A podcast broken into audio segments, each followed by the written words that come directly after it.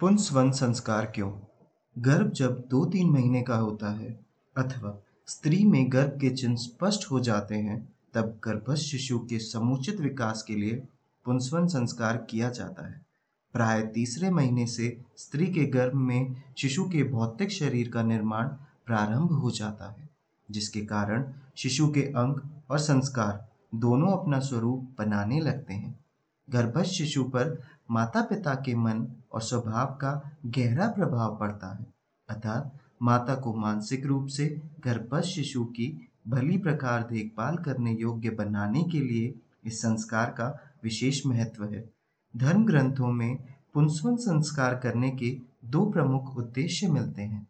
पहला, पुत्र प्राप्ति और दूसरा, स्वस्थ, सुंदर तथा गुणवान संतान पाने का। पहले उद्देश्य के संदर्भ में स्मृति संग्रह में लिखा है, इस गर्भ से पुत्र उत्पन्न हो, इसीलिए पुंसवन संस्कार किया जाता है। मनुस्मृति नौ बटा एक सौ अड़तीस में पुंसवन संस्कार का विस्तार से विधान मिलता है। पुम नामक नरक से जो रक्षा करता है, उसे पुत्र कहते हैं। इसीलिए नरक से बचने के लिए मनुष्य पुत्र प्राप्ति की कामना करता है। पुंसवन संस्कार की व्याख्या करते हुए धर्म ग्रंथों में धार्मिक आस्था पर विशेष बल दिया गया है, जिसका सीधा सा अर्थ माता को आत्मिक रूप से सबल बनाना है। यथा, जो लोग वेद मंत्रों की अलौकिक शक्ति पर परम श्रद्धा रखकर पुंसवन संस्कार करते हैं तो इससे स्त्री के भाव प्रधान मन में पुत्र भाव का संकल्प उत्पन्न होता है। जब तीन मान माह का गर्भ हो तो लगातार नौ दिन तक सुबह या रात्रि में सोते समय स्त्री को इस मंत्र का पाठ करना चाहिए। पुमान अग्नि पुमान इंद्र पुमान देवो बृहस्पति, पुना, पुमामस पुत्रम विंदस तम पुमानु, जाय तमाम। अर्थात देवता पुरुष है, देवराज इंद्र भी पुरुष है, तथा देवताओं के गुरु बृहस्पति भी पुरुष हैं। तुझे भी पुरुष युक्त पुत्र ही उत्पन्न हो। विज्ञान का मानना है कि नारी के डिब्बाणु से पुरुष के शुक्राणु मिलते समय ही यह निश्चित हो जाता है कि संतान लड़का होगा या लड़की।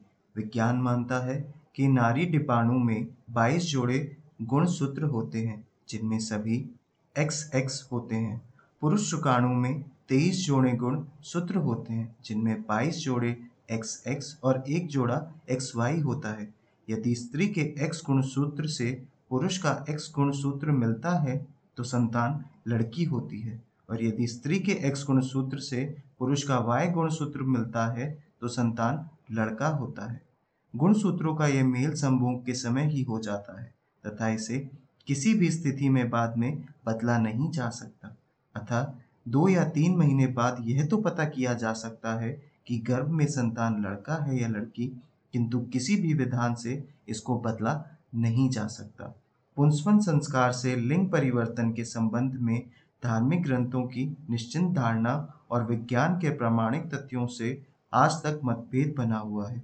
किंतु धर्म ग्रंथों के दूसरे उद्देश्य, अर्थात गुणवान संतान की प्राप्ति के लिए पुंसवन संस्कार के महत्व पर आपत्ति भी नहीं की जा सकती।